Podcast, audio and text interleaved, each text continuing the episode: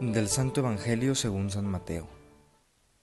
En aquellos tiempos Jesús se puso a reprender a las ciudades que habían visto sus numerosos milagros. Por no haberse convertido, les decía, Ay de ti, Corazaín, ay de ti, Betsaida, porque si en Tiro y en Sidón se hubieran realizado los milagros que se han hecho en ustedes, hace tiempo que hubieran hecho penitencia, cubiertas, de sayal y de ceniza. Pero yo les aseguro que el día del juicio será menos riguroso para Tiro y Sidón que para ustedes. ¿Y tú, Cafarnaum, crees que serás encumbrada hasta el cielo? No, serás precipitada en el abismo porque si en Sodoma se hubieran realizado los milagros que en ti se han hecho, quizá estaría en pie hasta el día de hoy. Pero yo te digo que será menos riguroso el día del juicio para Sodoma que para ti. Palabra del Señor.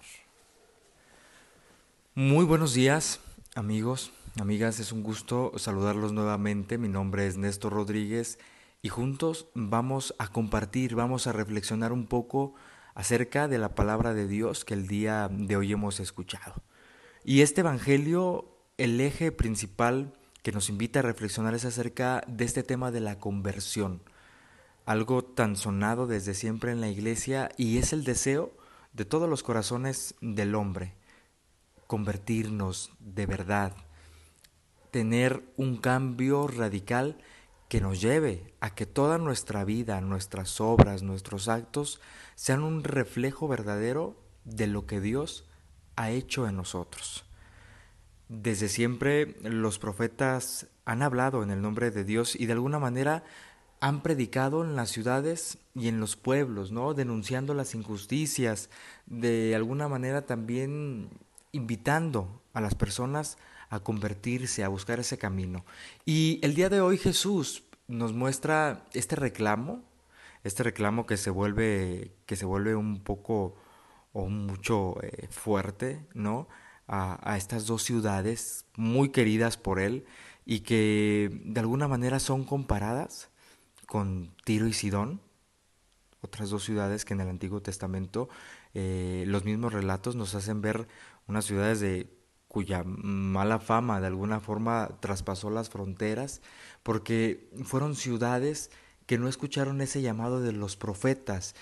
Y, y sin embargo, en estos otros pueblos donde Jesús hizo las obras, hizo sus milagros, anunciaba esa palabra, eh, atraía su mensaje a la gente, pareció haber en algunos casos mucha indiferencia. Y creo que la indiferencia hoy en día es uno de los peores males que acecha a nuestra sociedad, porque parece ser que los esfuerzos de unos cuantos por hacer y llevar un mundo mejor en cualquier sentido o dimensión nuestra vida, de nuestra sociedad, siempre habrá un, gran sector que se vuelve indiferente. Y el volverte indiferente a una causa que busca, ¿verdad?, un bien común, que busca una liberación, que busca la paz, que busca la satisfacción, que busca el, el mejoramiento de las oportunidades, creo que cansa. Creo que puede ser una piedra de tropiezo para aquel que anunciado como profeta se ve hundido en lo que puede ser un fracaso. Desde siempre la indiferencia ha existido en todos nosotros y parece que en ocasiones nos interesamos mm, solo por las cosas que nosotros proponemos, ¿sí? Solo por lo que nosotros decimos, lo que nosotros innovamos y si alguien más viene a hacerlo o a decirlo, no nos interesa escucharlo del todo.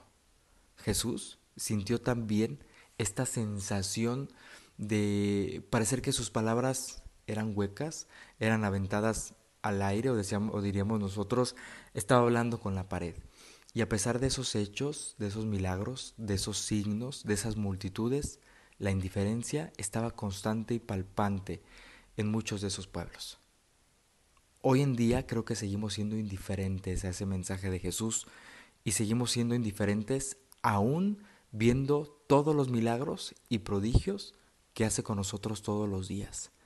Solo basta abrir los ojos muy bien y poner mucha atención con todos nuestros sentidos para ver todas estas obras maravillosas que el Señor hace por nosotros todos los días, ¿sí? Desde un amanecer, desde el respirar, desde el podernos mover, desde el poder experimentar en nosotros, ¿sí? El amor, la cercanía, la compañía, cosas que parecen insignificantes y que son cotidianas, pero que son la prueba real de que el Señor está haciendo su obra en medio de nosotros.